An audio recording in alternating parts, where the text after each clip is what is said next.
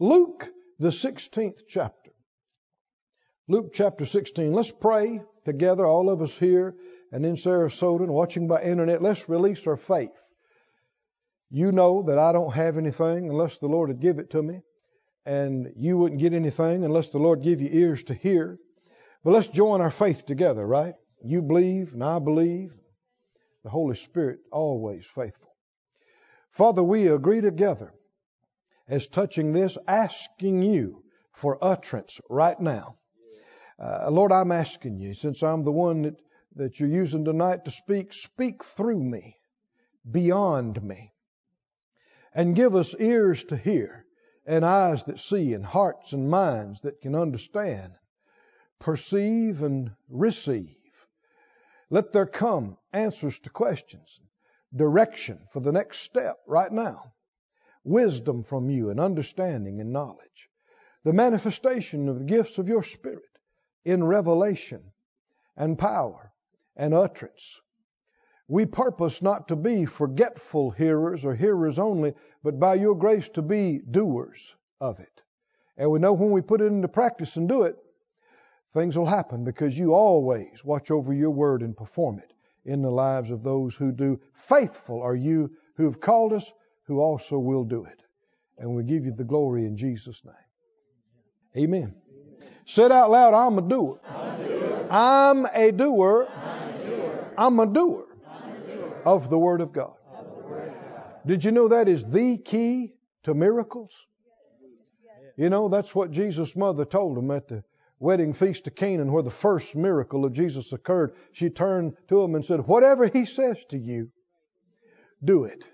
And they did, and that's when the water turned into wine. And if you look at miracle after miracle, he'd say, Rise, take up your bed and walk. They'd do it, and a miracle happened. Stretch forth your hand. They did it, and a miracle happened. Right? Whatever he says to you, do it, and miracles will happen. Reckon he'll say something to us tonight? So be it. So be it. In Luke, the 16th chapter, Luke 16, and verse uh, 10. Luke 16:10 says, "He that is faithful in that which is least is faithful also in much. He that is unjust in that which is least is unjust also in much. If therefore you've not been faithful in the unrighteous mammon, who will commit to your trust the true riches?" And if you've not been faithful in that which is another man's, who shall give you that which is your own? Verse 13 No servant can serve two masters. Either he'll hate the one and love the other, or else he'll hold to the one and despise the other. You cannot serve God and mammon. People try, but Jesus said you can't do it. You can't do it. Who can serve two masters? Nobody can. Why? Well, they get in the way of each other. You can't have two heads. You can't have two number one spots. They're going to clash. They're going to conflict. Going to happen. You can't have two gods with equal place in your life. You, you can't put two first place in your life. Can't. And uh, here he mentions specifically you can't serve God and mammon. Now, mammon is riches, wealth, material things personified. It's wealth as a God. Read the next verse here, verse 14. The Pharisees also who were covetous. Now, the Pharisees were the educated theologians of their day. They were, if you will, the word people of their day, but letter of the word. Educated, literate, studious, law quoters, but they were what? Covetous. Covetous. Now, the word covetous has to do with longing for something, desiring something, and apparently he's talking about money and things. When they heard all these things, they derided him. In verse 15, He said to them, You are they which justify yourselves before men, but God knows your hearts. Men look on the outward appearance and maybe try to guess at what's going on inside people. But God doesn't have to guess. He looks straight through into the inside. He knows your hearts. For that which is highly esteemed among men is abomination in the sight of God. Does God have a different value system and different priorities than this ungodly world and the unbelievers? Certainly, certainly He does. So mammon is money and things as a God. And why would anybody uh, worship money and things more than God? Oh, millions do. They wouldn't say it, but their actions demonstrate it. Wherever your treasure is, that's where your heart is. You can find out a lot about yourself tonight, this weekend. Go home. Look at your finances for the last 10 years. Or just last year.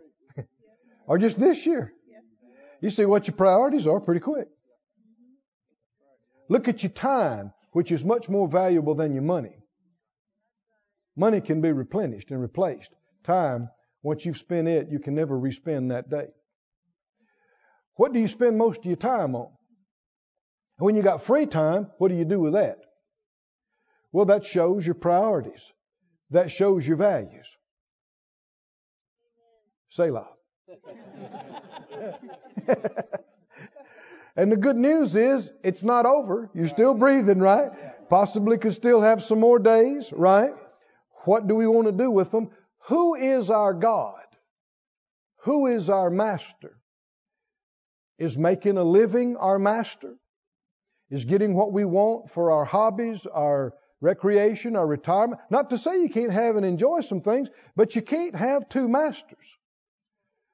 You can only have one number one spot. Everything else would have to be way down the list somewhere or down the list somewhere. So, uh, money and things can be a useful servant, but it's an evil master and it's a pitiful God. And money cannot fix everything. And money cannot give you everything. The Bible talks about in the Psalms about the value of a soul that it ceases forever. You were not redeemed with corruptible things like silver and gold. There's not enough wealth in the planet to redeem one soul. You can't even buy a good friend. if they're the kind of friend that can be bought, they're not a good friend. That's right. Is that right? Yes, sir. You can't buy loyalty. You can't buy faithfulness. You can't buy peace. You can't buy joy. You can't buy healing. I mean, there's so much money and things can't touch. You could have billions of dollars and that won't make you blessed. Hmm? You could have nine mansions and 12 airplanes and yachts and, and be miserable and be suicidal. People are. And on the other hand, it's not being destitute that makes you happy either. No. Right? not being able to pay your bills, that's not the secret to joy. Fulfillment in life, is it? no, no. And people say, well, like the Bible said, money is the root of all evil. The Bible didn't say that. That's a misquote. It's the love of money. Big, big difference. You can love money and not have any. There are people absolutely destitute, and all they do is long for and dream for having things and getting something. They're covetous. Well, if you can love money without having any, you could have some without loving it. Surely. So, we are on a crusade around here to stamp out covetousness. We want to be blessed. We want to be a blessing, but we want to get rid of all the love of it and all the covetousness. I changed my vocabulary several years ago. I don't use the word love loosely. I don't love food. I don't love cars. I don't love clothes. I don't love houses. I don't love things. And I use the word advisedly. A lot of times the reason people say, I just love my, is because they do. And that's not good. You shouldn't love things. Everything down here, everything you could own is like a gallon of milk. It's got an expiration date on it. Do you know it? It's rusting, it's rotting. Soon and very soon it's going to be gone. It's not going to matter. You love God. Right. And you love people. Right. And you love God's things, His Spirit, His will, and His way. But we don't love material things, and we certainly don't love money. No.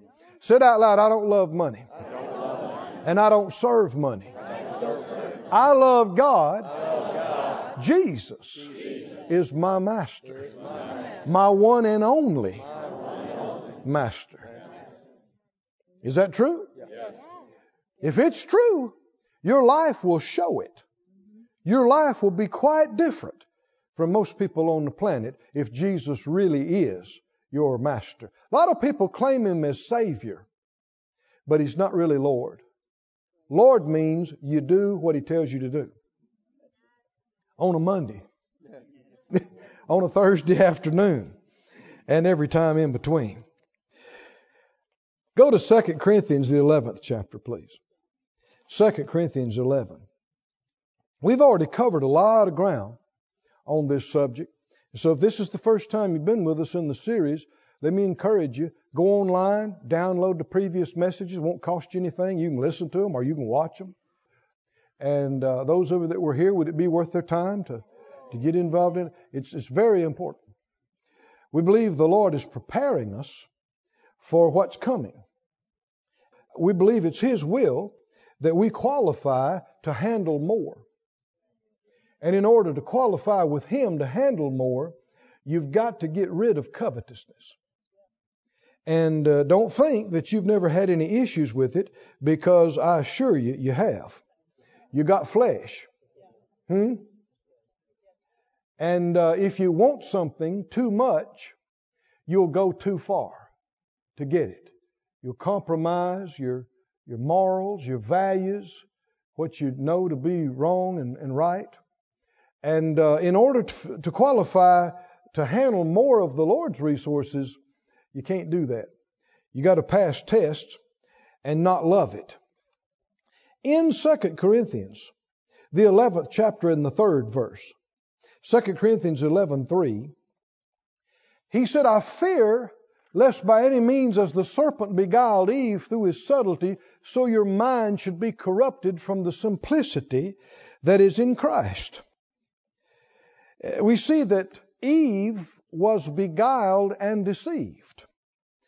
And we know that it happened like First John talks about, through the desire of the eyes, the desire of the flesh, and the pride of life. She looked at how attractive the fruit was.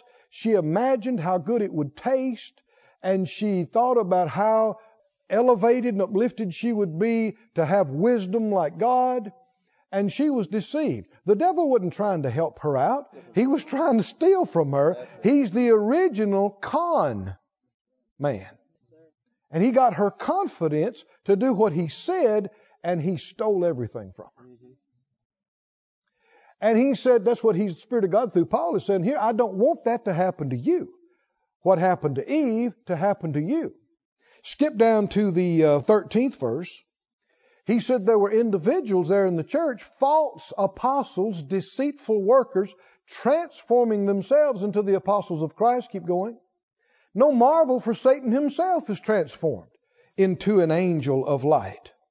Therefore, it's no great thing if his ministers also be transformed as the ministers of righteousness, whose end shall be according to their works. We've talked about this already. One of the big things that the enemy has been able to accomplish in the modern world is he's got most of the world believing there is no devil. So he's able to operate unchecked.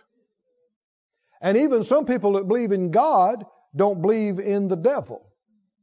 And of course, the devil's great with that. He wants you to blame God for everything he's doing. And most of the church world does. The enemy comes and steals and kills and destroys. And you will hear most of the church world. I mean, I heard just recently a pastor talking about how God destroyed their church with a storm. Well, see, he's acting like there's no devil. He's acting like there is no destroyer. And the devil's great with that. Sure, he wants you to be mad at God. God, why'd you do this to us? Why'd you take this away from us? Why'd you steal our loved ones with that wreck? Why'd you take our babies with that disease? Millions of Christians are ignorant and confused about who's doing the killing and stealing and destroying when Jesus said it very clearly and plainly in John 10:10 10, 10, and many other places. The Bible said everybody that Jesus healed, everybody that he healed was oppressed of the devil. Well, when did sickness and disease start being blessing from God instead of oppression from the devil? You got millions of folks that are confused about this. But if people do believe in a devil, they're looking for this character with horns and a red suit and a tail and a pitchfork. Or they're looking for some Hollywood version of this fire breathing monster. But he doesn't come like that. He's subtle. He comes as an angel of light. That's how he comes. He's very crafty. He's very deceptive. And we see that he's always trying to deceive. He's trying to steal through deception. He's trying to take away what's ours, what we should have, what we should enjoy, even things that have been provided for us in redemption. If he can convince us of lies, he can keep us out of it. The way it works is deception. The reason it works is covetousness. Covetousness is the hook that the enemy can use to mislead and to deceive. Go with me to 1 John, please. 1 John, the second chapter. Let's look at that passage that we just referred to. I'm reading the Message Bible. 1 John 2:15 the message.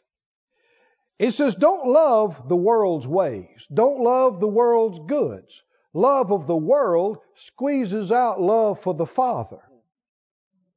Did you know that covetousness can choke the word out of your life? Did you know that?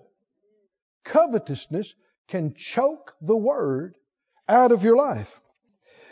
Just stay where you are and put up for us Mark 4:19. Pop that on the screen for us, please. Mark 4:19 in the parable of the sower, Jesus said this, Mark 4:19, he said the cares of this world and the deceitfulness of riches and the lust or desires of other things, they enter in and do what? Choke the word and it becomes unfruitful. If Jesus hadn't said that, I'd hardly believe it. We're talking about the incorruptible Word of God. Right? The Word that brought heaven and earth into existence. That Word can come to you and I. We can even hear it and receive it and it get in us. And yet, if we yield to the cares of this world and deceitfulness of riches and lusts of other things, it can choke that word to the point that it produces no results in our life. Like I said, I'd hardly believe it, except Jesus had said it. But He said it, it's got to be true. And if you look around, you can see. A lot of people hearing a lot of good word, not getting as many results, though. That means something is hindering it. Something is in the way. Is it true that cares and deceitfulness of riches and lust and desires for other things can choke the word out of our life so that even though we heard it, we were in good meetings, we watched good messages on TV, we heard good uh, CDs and DVDs, we were in good services, we heard it, we rejoiced over it, we said hallelujah, we took notes, we got it in us, We made good confessions for three weeks. But we let this take preeminence and it choked the word out of us. Is this true? Then we ought to see to it that we don't do this. Luke 8:14 says it this way. Luke 8:14 that which fell among the thorns are they they heard they go forth and are choked with cares, riches and pleasures of this life and they bring no fruit to perfection. Well what has happened then?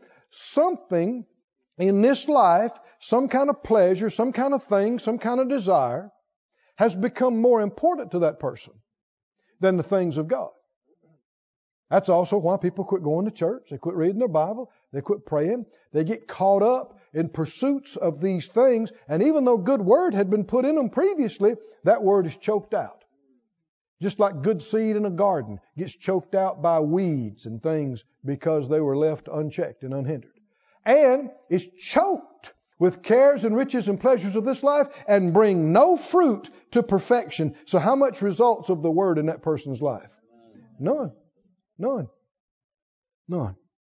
Go with me back to 1 John then. These two go hand in hand. You, 1 John 2.15 in the message here. Don't love the world's ways. Don't love the world's goods. Love of the world does what? That's that same choking idea, isn't it? Squeezes out love for the Father. That's one reason I said, you know, I, I got that word out of my vocabulary talking about things and stuff in this life. It shouldn't just be that we don't use the word, but that we don't actually love it. And when you see it for what it really is, you, you don't love it. I mean, you know, I, I grew up in the South and the country, and we were all hot rod heads around there. And I like a good fast car, I like a good fast motorcycle, I like a good fast boat, good fast airplane. Yeah. Yeah. I like something that when you push the pedal down, it rattles the windows. Yeah. yeah. But, but, it's just a car. Right. You see people trying to fellowship with their cars. Oh, right? I mean, oh man, they wash them and wax them. I ask me how I know. and they baby them and they call them their baby and they name them and everything. That car will never fellowship with you back. It's steel and plastic and rubber and cast iron and aluminum. It's a thing. And in a few days it's going to be ashes. Bible said everything down here is going to melt with fervent heat.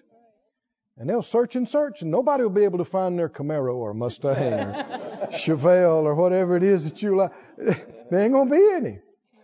We'll have something better. Yeah, yeah, that's right. I said, we'll have something better that's not corruptible, Right. that doesn't rust, and that's not limited to 500 horsepower Right. That's right. That's right. or 500 miles an hour. I'm looking forward to it. So everything down here is just a temporary, wearing away, wearing out thing. And to love it shows deception. It shows that you think this is all there is. You think this is all that matters.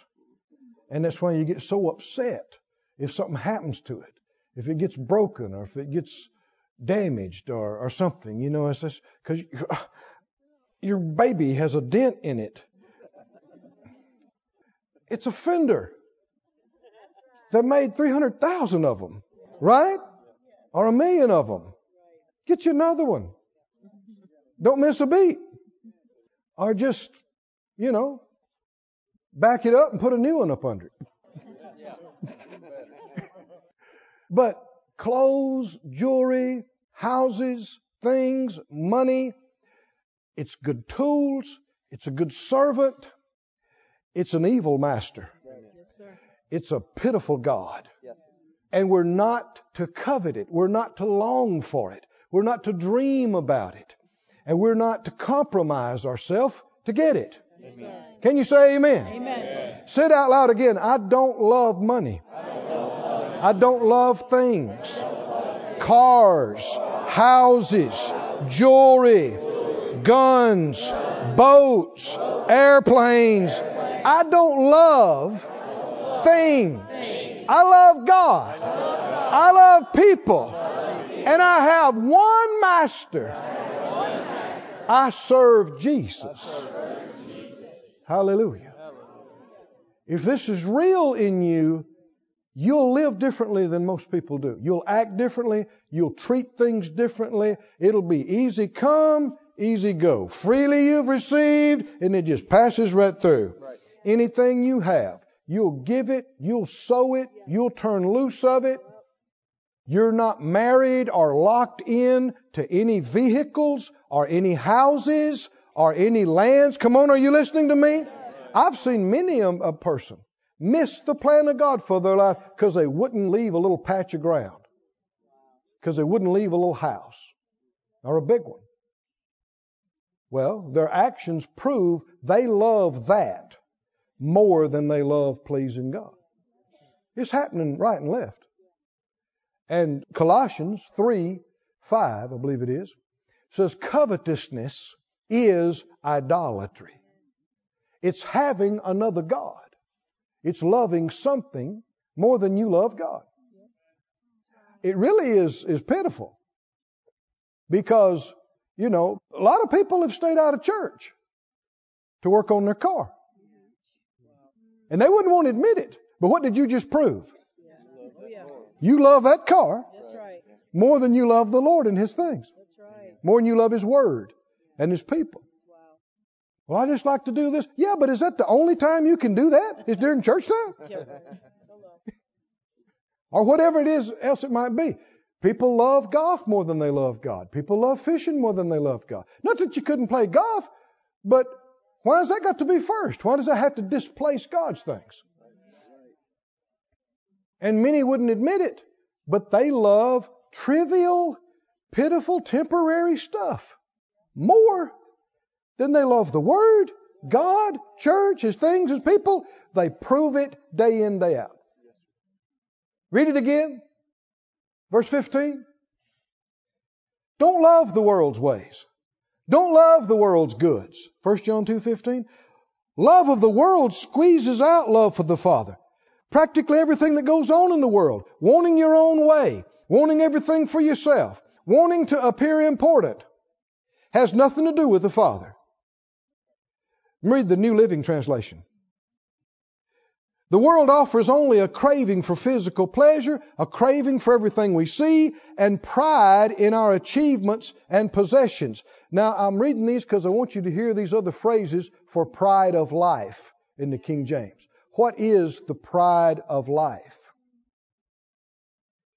It's the pride of your life, the pride of your accomplishments, your position, your possessions. It is literally being proud of what you've done, what you have. And it is, it vies for God's place in your life. Mm. In, in going for that, you can choose that instead of God. The English Standard Version says, Do not love the world or the things in the world. If anyone loves the world, the love of the Father is not in him. Does this sound like you can't serve two masters? You can't, if you're full of love for this, that's what you're going to give your time to, that's what you're going to give your money to. And that means God doesn't have that place. If anyone loves the world, the love of the Father is not in him. Keep reading. For all that's in the world, the desires of the flesh. Now that has to do with sensation. What you want to feel, what you want to experience in the flesh. And the desires of the eyes. That's what you want to see. That's what you want to imagine. That's what you want to think about. And the pride in possessions, in your accomplishments and what you have. It's not from the Father. It's from the world. And the world is passing away along with its desires, but whoever does the will of God abides forever. Pride of life. I'm going to say a phrase and then expand on it. If you're proud of what you have now, God can't give you more. That's in the way of you qualifying for more. What can you handle without getting in a proud, dumbed down state, spiritually and mentally? The further I go with this, the more I see, you, me, all of us, the reason so many people have not been handling more of kingdom resources is because they simply don't qualify.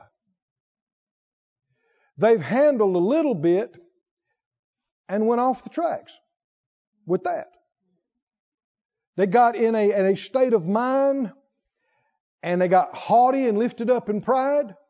Now, everybody likes to think that no matter what they had available to them, they wouldn't change. Everybody likes to think that. but the truth is far different. The Bible said this is one of the things, reveals this is one of the things that actually happened to the devil himself. He got lifted up because of his pride and his place and his possessions. And he came to the place where he became deceived and, and stupefied. That's a word we're going to see. How many understand it is a stupefying state to think you can successfully fight God? huh? And overthrow God. That's that is a stupefied state of mind. Wouldn't you agree? Well, he's not the last one that got that way. Go with me to Timothy, please. First Timothy, and the third chapter. First Timothy 3. As long as you love it, you don't qualify for God to give it to you. Hmm? Are y'all with me? If God's going to give you a car, it can't take you away from Him. He's not going to give you something that will take you away from Him. He's not going to give you something that's going to take His place in your life. He's not going to do it. Now, that doesn't mean you can't get it, because you can get things apart from God. You can get things through lying, stealing, begging, borrowing. I mean, there's other ways to get stuff besides God adding it to you. Mm-hmm. But it'll be a burden, it won't be a blessing. If you add it to yourself through questionable means, it'll be a burden. But the blessing of the Lord, that makes rich, and He adds no sorrow with it. When the Lord adds it to you, there'll be no, there's no downside, there's no negative. You'll enjoy it, right? It won't be a burden. But for him to add it to you, it has to come his way. And he's not going to add it to you if you're not handling what he's already put in your hands correctly, or if it would take you away from him. Now, we talked about this in uh, Proverbs. We, we talked about the get rich quick thing. And we talked about the big deal. And we talked about spiritual con men. There have been many Christians and many churches that have been stolen from because they bought into the con of some big deal that somebody's about to do. And of course, it's secretive and complicated, and, and I can't tell you about it, but you just have to have faith. well, that's half a verse. That's right. The Bible didn't say have faith in strange brethren. it said, have faith in God. You don't trust people like you trust God.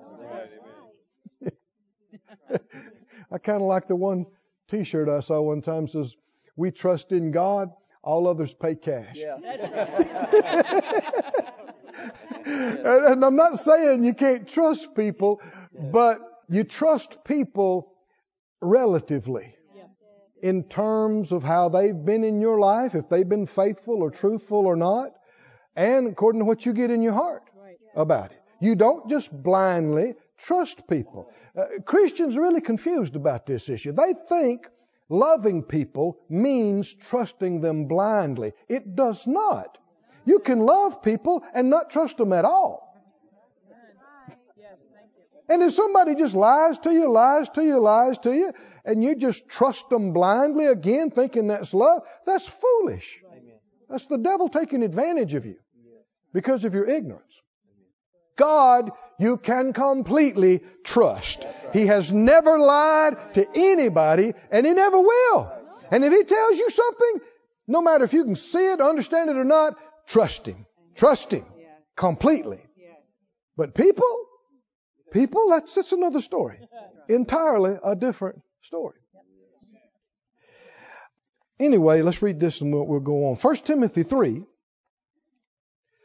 and verse 5, he's talking about qualifications for leadership, pastors. Verse 6, let's just go on for time's sake. He says these leaders, these pastors, must not be a novice lest being lifted up with pride, he fall into the condemnation of the devil. Let me read another translation. The NIV says he must not be a recent convert, or he may become conceited and fall under the same judgment as the devil. The Living Bible says the pastor must not be a new Christian because he might be proud of being chosen so soon, and pride comes before a fall. Satan's downfall is an example. Listen to the Amplified. You'll see where I got this word. Amplified says, He must not be a new convert, or he may develop a beclouded and stupid state of mind. Have you ever heard the phrase, it went to their head? What went to their head? This all at once increase of position and ability and power, they did not handle it right. They were not yet qualified to handle it properly. It's demonstrated by what they did with it. They, they got puffed up. He may develop a beclouded and stupid state of mind as the result of pride and be blinded by conceit and fall into the condemnation that the devil once did. This is the same thing that happened to the devil. There was a time when the devil was not the devil. He was a created being, an angel, and he was glorious. And he was given preeminent place. And he was in the presence of God and around the things of God, and he was accepted, and everything was great and wonderful and glorious. We don't know for how long. It might have been millennia, it might have been longer. We don't know. But there came a time when he got to thinking more highly of himself than he should have. And he got to wanting more than what he had. He had amazing things from God, and he got to the point where he didn't appreciate that anymore. He became unthankful for where he was and what he had, and he longed for and coveted something that was forbidden.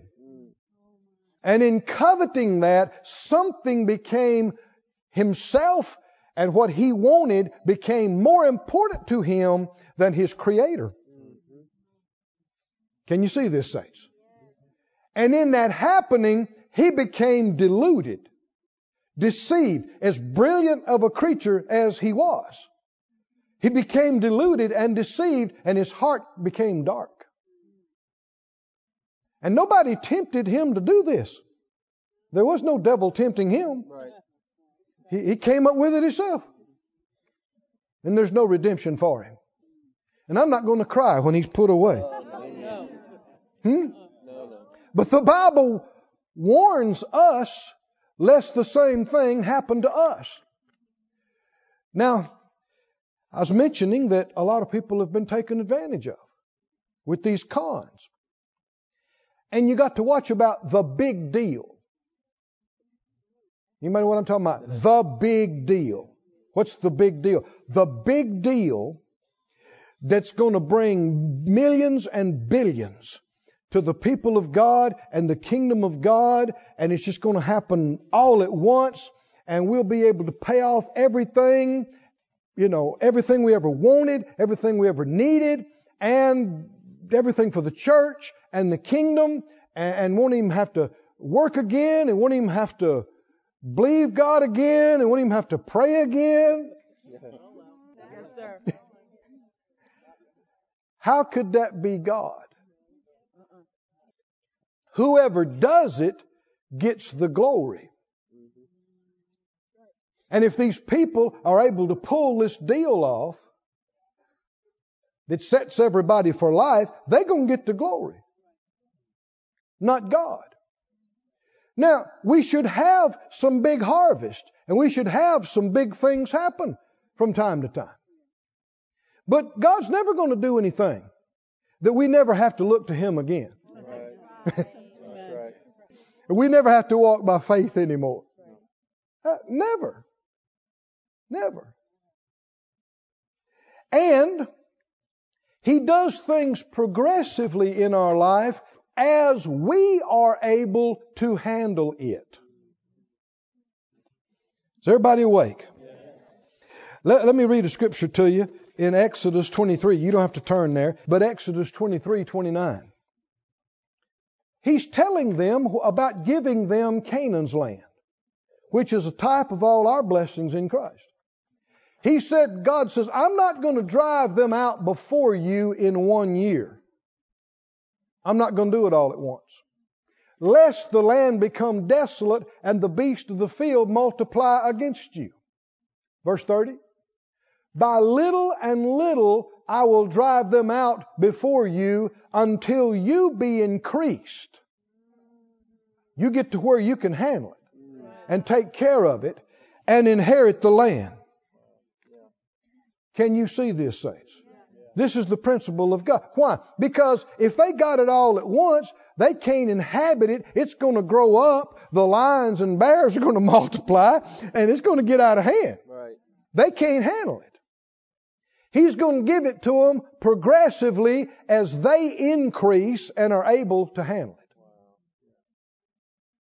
it. In Luke 16, where we've been reading and studying, he that's faithful in that which is least would be faithful in much. God has always done this. He always operates this way.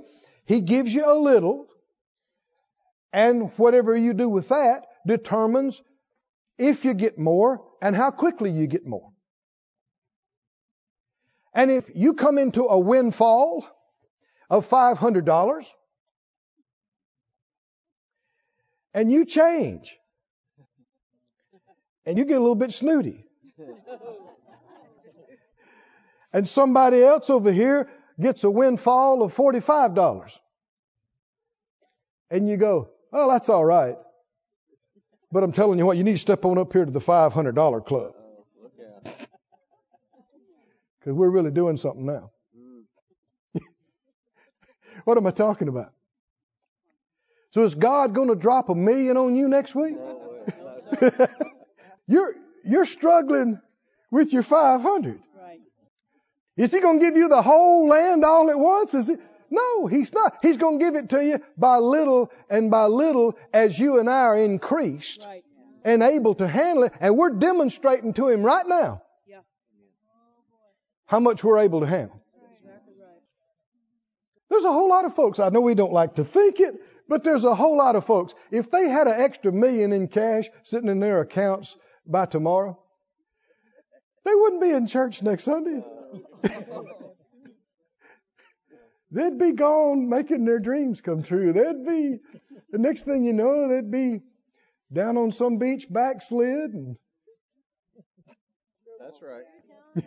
I had a preacher friend of mine one time. He, he went to some exotic beach and, and he was single. And he came back. I said, Well, how's your vacation? He said, Oh, Brother Keith, he said, fighting lust devils all week is not really a vacation. he, said, he said, All these people's naked out here. And he said, I'm a single young man. I said, You're right. He said, I thought I need to go back to the house. Say it out loud. Don't love the world. Don't love the. World. We're not just loving what our flesh could feel and experience. We're not just loving what our eyes could see and experience. Say it out loud. I love God. I love God. I love His people. I love His things. I have one master. One master. We must qualify to handle more. And we do so by being faithful.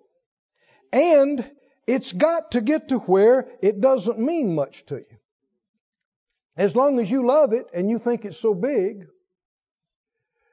then I mean, you might be able to get it some way, but God can't give it to you. He can't add it to you because He's not going to add anything to you that's going to take you away from Him or that's going to replace Him in any degree or measure. He's not going to do that. I'm glad He wouldn't. So, what can you handle before you go into a clouded and stupid state of mind? what can I handle? What can God do for us? How much money can He flow to us and through us? How, how many people? How many of the size of our meetings, the size of our ministry, the size of our outreaches before we get to talking too much about the numbers? How big it is, what we've done. Hmm? Comparing it to what somebody else has done. Come on, are you listening? How many remember the Bible says if you compare yourselves among yourselves, you're not wise? That's a foolish thing to do. Why? Because you, you don't know what the Lord gave them. How many remember the guy that, that, that multiplied his two talents got exactly the same uh, commendation as the guy that multiplied his five? Well, how could the Lord expect 10 out of him if he only gave him two? And they gave the other guy five. He's not, we're, we're not rewarded based on notoriety or size or quantity. We're rewarded according to our faithfulness. Our faithfulness with what we've been given. Right here and right now. What can the Lord add to you without us getting off in our mind? Without us getting haughty, snooty. We talked about faith response versus covetous response. I need to review a couple of things. Some, I know some folks weren't even there, but some folks that were there weren't there too. So we, let's see. we talked about this. I feel that we should go over it again. Say it out loud. Faith response, Faith response. Or covetous response. Somebody walks up to you tonight or tomorrow, anywhere. You don't know them. You don't know them. And they say, I'm going to give you a million dollars. What do you do? What's your response? What's your response? I'm going to give you a million dollars. What's your response? Now, some were here. That's when we got mixed responses. If you go ballistic and you go, wowie zowie, a million dollars, a million dollars, a million dollars, do you need my account information? that is covetous response. That's a, it's quiet. You don't know anything about this person. You don't know who they are. You don't know what's in their mind or heart. You don't know if they can do it or if they can't. A lot of people talk a lot of stuff and it never happens. It's just, just a bunch of talk. They're trying to impress somebody. You don't know about the circumstances. You don't know what kind of conditions they may be about to put on you. You don't know any of that. You got no witness from him about it. So if you're super excited, there's only one thing you're super excited about. That's the money. God's not factoring in the picture.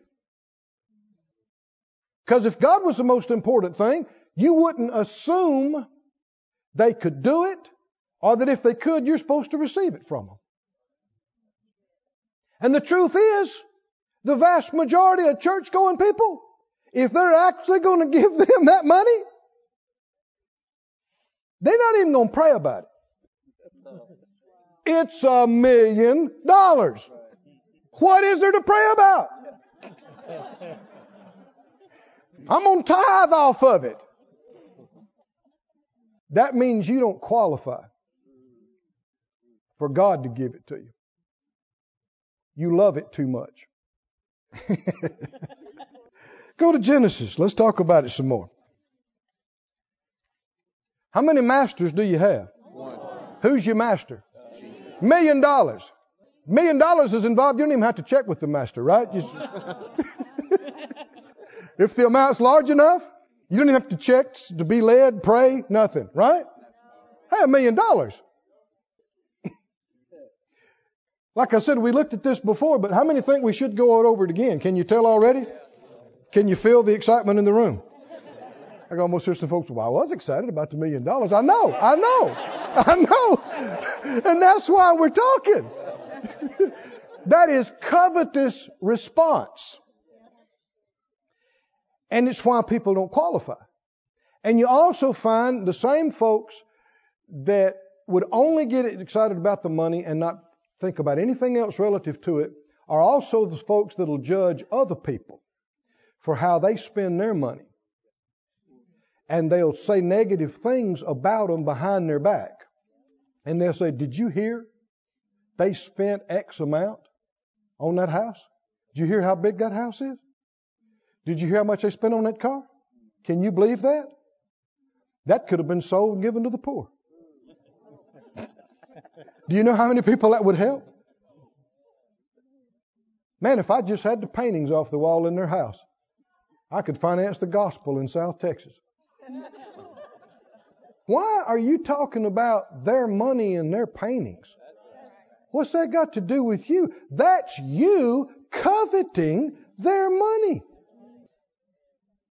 Millions of people don't realize this. They don't realize the problem is with them. They are guilty of what they're accusing these people of doing. They themselves are. Romans, the second chapter. Put it up on the screen for us. Well, we're having fun now, aren't we? Yeah. Oh, yeah. Did you know that could have been sold and given to the poor? Is a quote from the Bible. Did you know that? How many know that's a quote?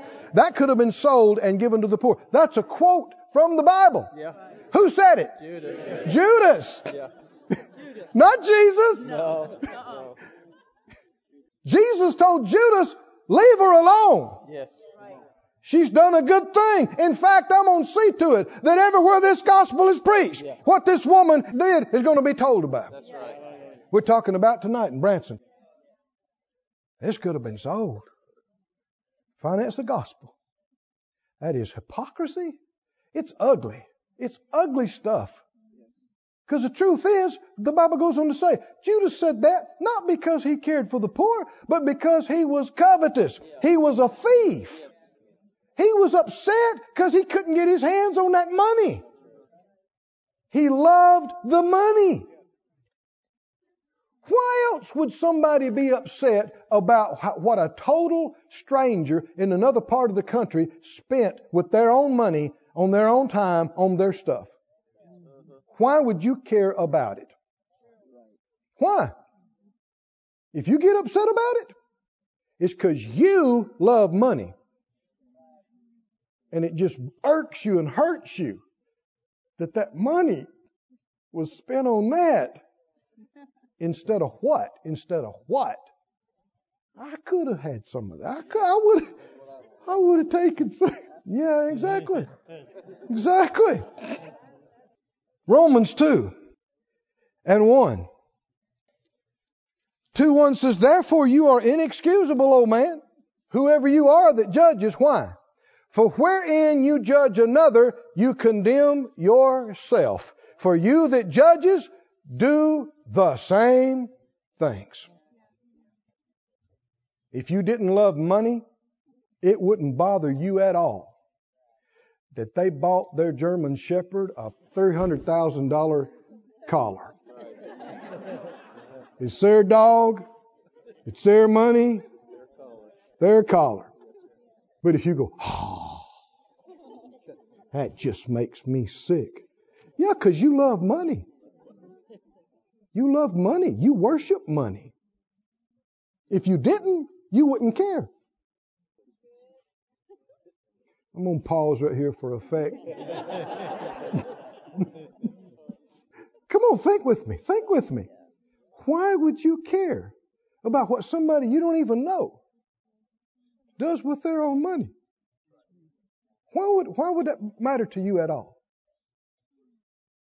It doesn't unless you love money. And if you're judging them for not doing what they should have done with that precious, wonderful money, then you're revealing that you are guilty of what you're accusing them of. You're covetous. That's why you keep talking about, if I just had one of them paintings off of their wall, if I just had the money they blow, if I just had one shopping trip money, what I could do with that money. You're coveting, you're longing for their money. And so you don't qualify for God to give it to you. Now you have to think about that and pray about that and put your nose in the book because that. When's the last time you heard that preached? we need to be reminded of it. Genesis 14. This will help clear that up for you. You might say, well, I don't see what's so wrong with getting excited about the million dollars. I know you don't. That's why we're going to Genesis 14. it's not every day somebody comes up and tells you they're going to give you a million dollars. And there's a reason why.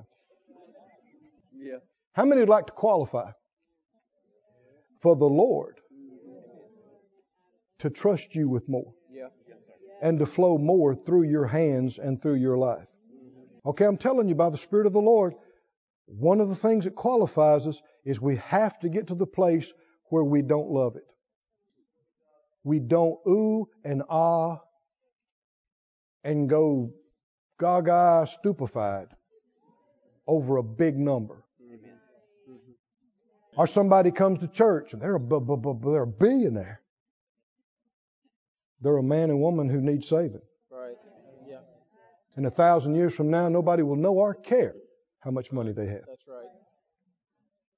We're not supposed to be any kind of respecter of persons because of what people have. And when we know who our source is, we'll get free from all this fawning over people and politicizing and you know you understand what I'm talking about? You'll get free. Because you know I don't need to do that. And even if they told me they want to give it to me, doesn't mean I can or should take it.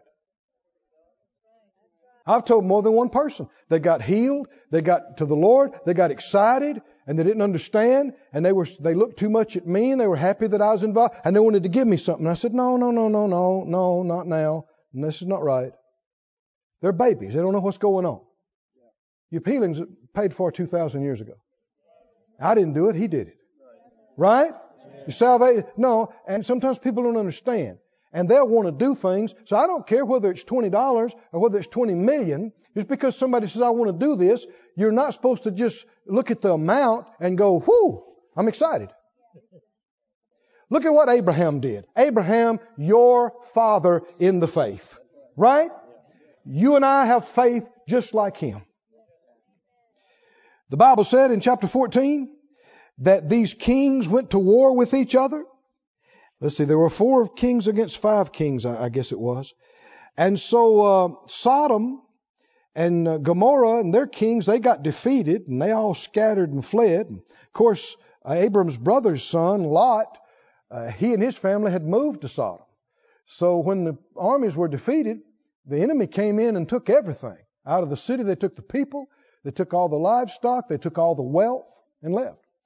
Well, in verse. Uh, 13, there came one that had escaped and told Abram the Hebrew, for he dwelt in the plain of Mamre the Amorite, brother of Eshcol and brother of Aner. These were confederate with Abram. I want you to notice something. Lot separated himself from Abraham when he didn't have to. He moved to Sodom. Now he's in big trouble. the city's been in all out warfare and the city's been devastated. Abraham didn't know it had happened till somebody came and told him. You can be blessed of God to the point where you stay where He tells you to stay and the world's coming apart. You don't even know it unless somebody tells you. He's safe over here. Yeah, he wasn't as close to the mall. Come on, are you listening? But he completely missed a war until this happened. And he heard that his brother had been taken captive. He armed his trained servants born in his own house, 318, and pursued them to Dan.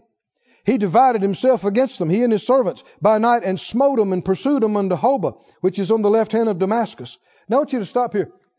This is not what most people would have done. Five kings against four kings, all their armies, cities devastated.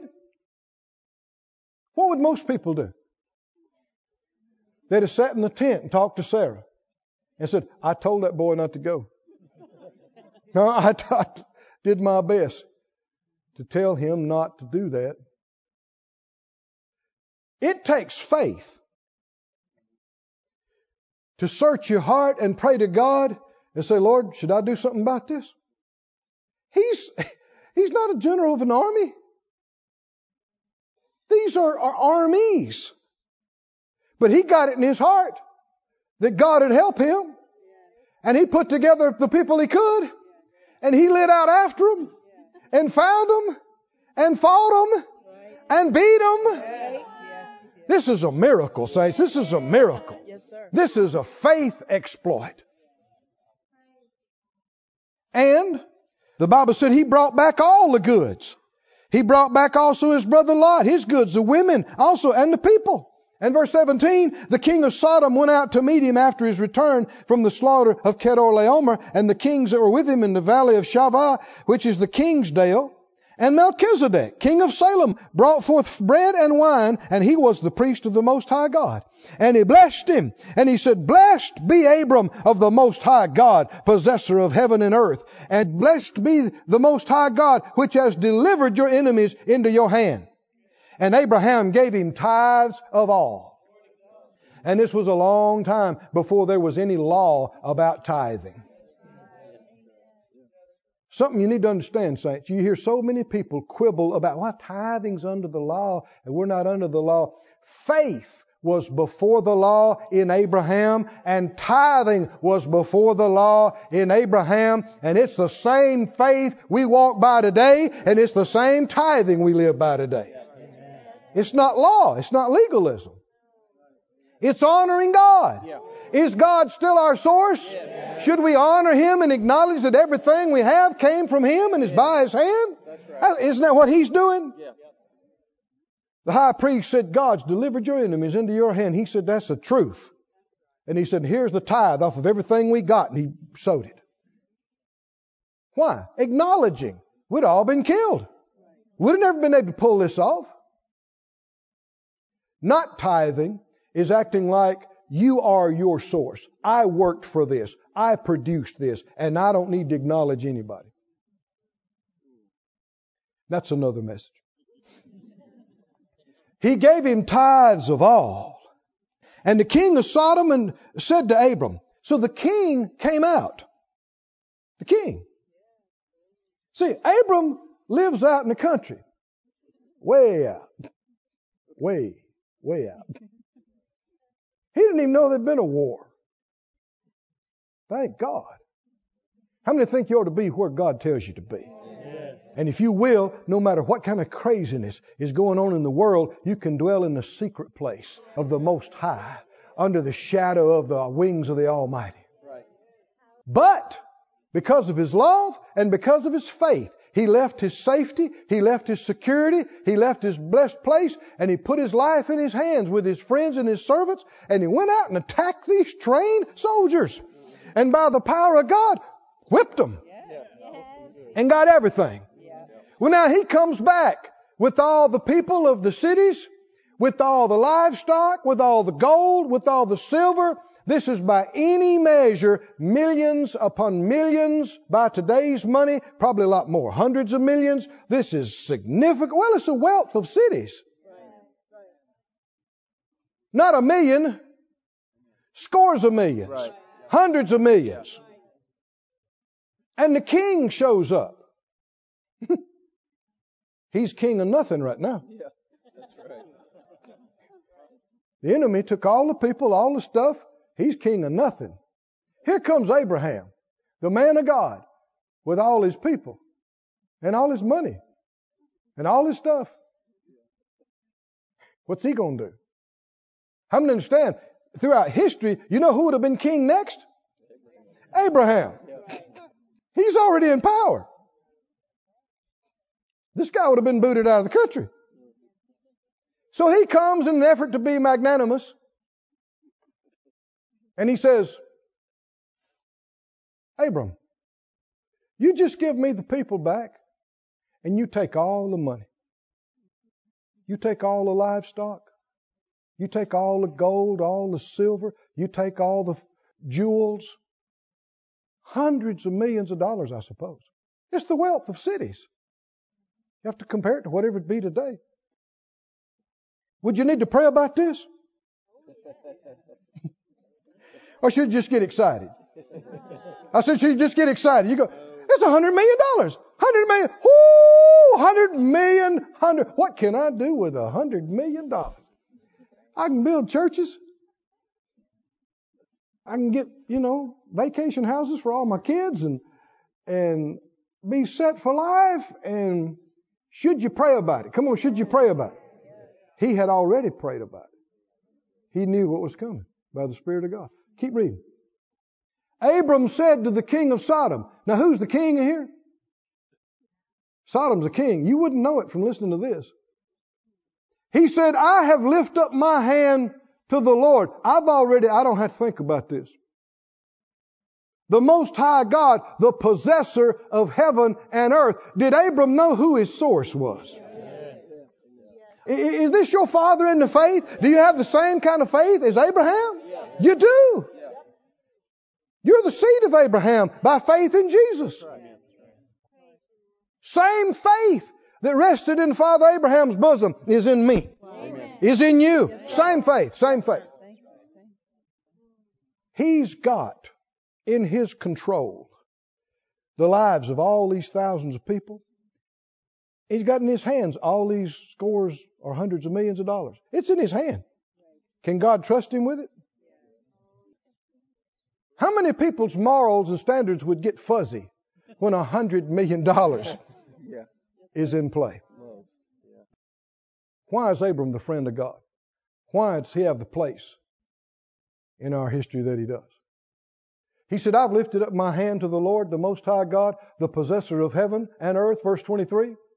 I will not take from a thread, that means a string, even to a shoe latchet, that means a lace. I won't take a string or a, a tie, sandal tie, a lace from you. I won't take anything that is yours. Do you mean he's not receiving all this gold? Is this a fairy tale or did this really happen?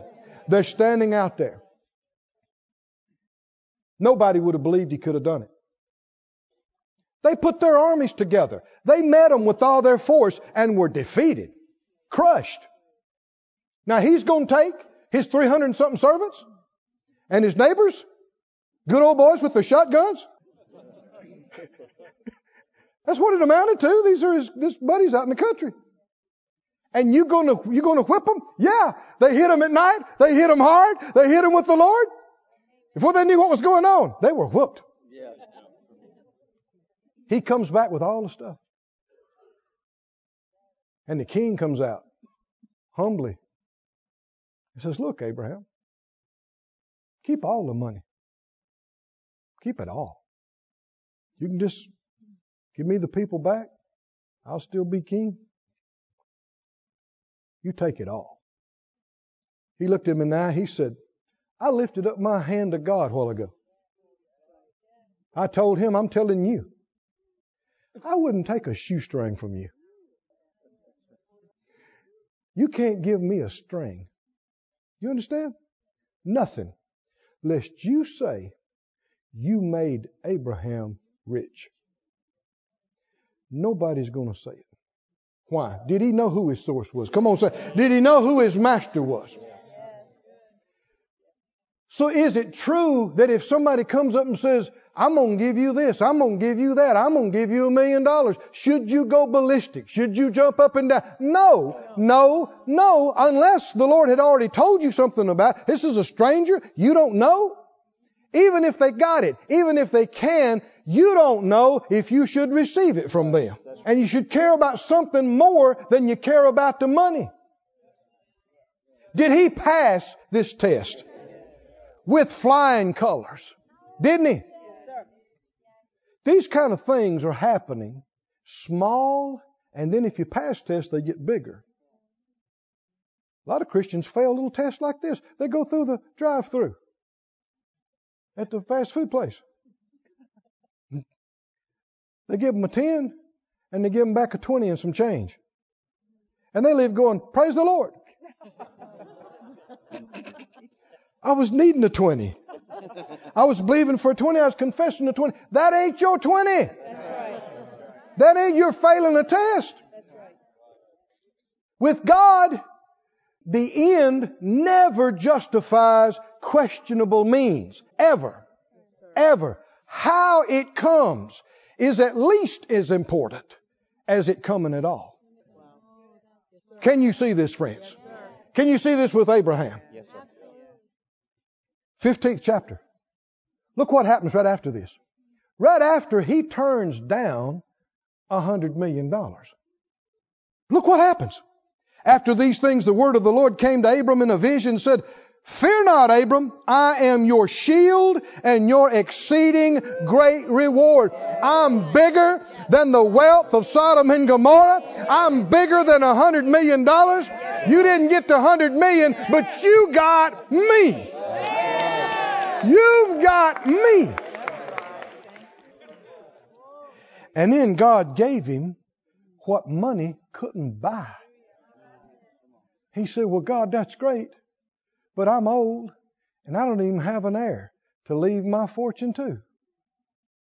And without reading the rest of it, you'll see God said, I'm going to fix that for you. And he gave him what a hundred million couldn't buy. And if you read the whole thing, he gave him the hundred million too.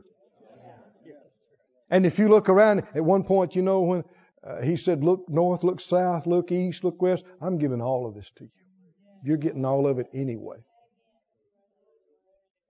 Does it matter how things come? Through whom they come, the way they come, and the time they come. But if you love money so much, you won't even ask. You won't want to know. You won't even listen. If it looks like you're about to get what you want or the money that you want, you won't even pray. You won't even check. You won't even look. And you'll miss God. And you won't qualify to handle the bigger things. I, I won't claim that I've done everything always perfectly, but I've sent offerings back. I've refused offerings, even big ones. Had somebody tell me a few years ago, they actually told me this, that I'm going to put a million dollars in the ministry. I said, okay. They actually got upset. They said, well, you don't act very excited. I said, well, I'm going to have to pray about it. You going to have to pray about it? I said, yeah. Turns out they were full of baloney anyway. And some of the folks that could do it shouldn't have done it. Wanted to attach all kind of strings and everything. We're going to take care of you. No, you're not going to take care of me. We're going to take care of all that for you. They could have never done this word production center out here. And they could have never funded it every week. Come on, are you listening? With the word supply. They could have never got this property and this 70 acres and the place down in Florida and all that's about to come. I know who my source is. Come on, do you know who your source is? He is the creator and the possessor of the heavens and the earth. Hallelujah. I don't need to play politics. I don't need to run around with my hat in my hand, try to beg somebody and see if they'll do something for me. It's a privilege to get to be used of God in these things. And this is not just happening just any old way. God has a very specific plan about who's supposed to be involved in the finances and how much and where because these things are going to be remembered forever. These folks that have sown these seeds, you, others that have sown into these things, it produces like the Lord intends for it to produce. Many years from now, past this life, you'll be acknowledged for it. And others won't. There's got to be a reason. There's got to be some justification for that. Why? Because you valued it and they didn't. Right. It was important to you and it wasn't to them.